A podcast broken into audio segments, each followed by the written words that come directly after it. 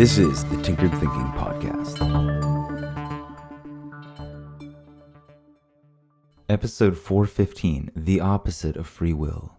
This episode is inspired by reading Annaka Harris's book Conscious, which is out today, a link to which you can find on this episode at tinkeredthinking.com. The debate that surrounds free will is often an unproductive quagmire. One problem with this debate is that it's often approached as a binary topic. Do we or don't we have free will?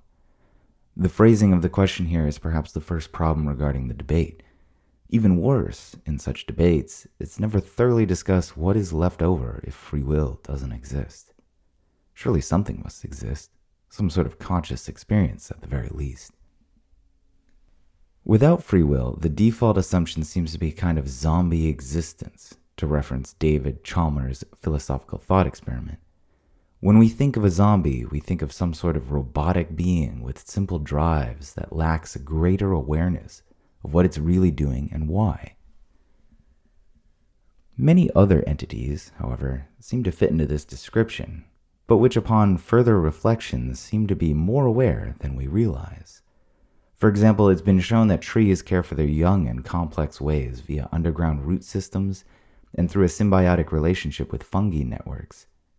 And if this doesn't imply some sort of awareness, we can certainly highlight the Venus flytrap, which is quite clearly aware of an insect that lands in its mouth. That word, in fact, may be on the other side of the free will debate awareness. Even if we are to take the stance that free will does not exist, that certainly doesn't imply anything about awareness. Anyone who can reflect on the fact that they are experiencing something has awareness. Even a tree without a brain can be aware of all sorts of things. However, is a tree aware of the planet Mars or the Andromeda galaxy? It's hard to think that any tree in the history of trees has ever been aware of these things in the way humans are. This reveals a gradient of awareness that is separate from free will and perhaps we can think about the free will problem on a spectrum where one end is simply unattainable. Free will is that unattainable end of the spectrum, and at the other end of the spectrum is the least amount of awareness possible. The easiest example might be something like a rock or a chair, though that does not mean that these things are not aware. We need only wonder if any of the carbon making up the chair was once a part of Cleopatra's amygdala. That possibility is certainly quite real. And if it was the case, does that mean that at one point in time, part of the chair was more aware? We can think of a deceased person too.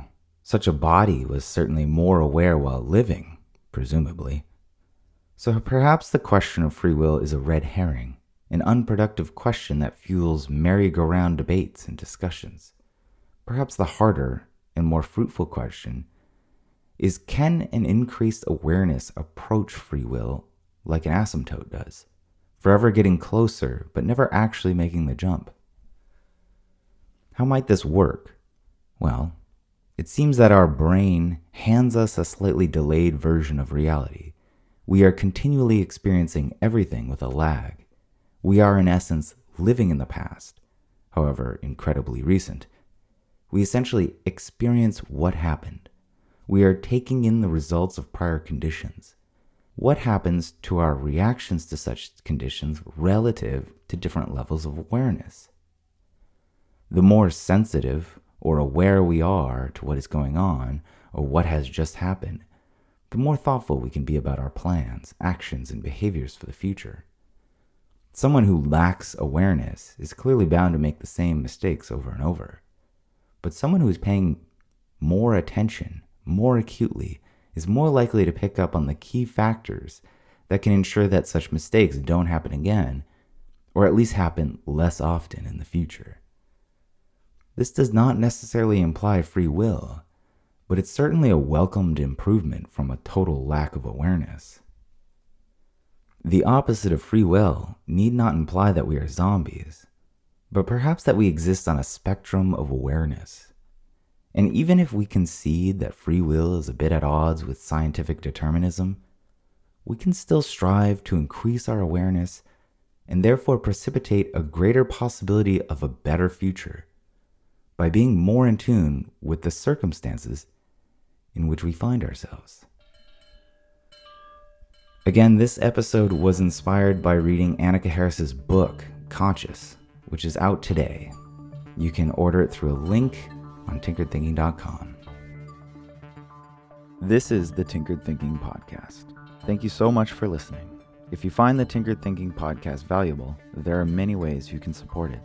You can review it on iTunes you can share it on social media with your friends. You can blog about it or discuss it on your own podcast, or you can support it directly. And you can do this on the support page at tinkeredthinking.com. Both one time support and monthly subscription support options are available. Thank you for your support of the show. It's listeners like you that make all of this possible. Any feedback or questions are always welcome, so feel free to reach out. And until tomorrow, remember to be careful about the context.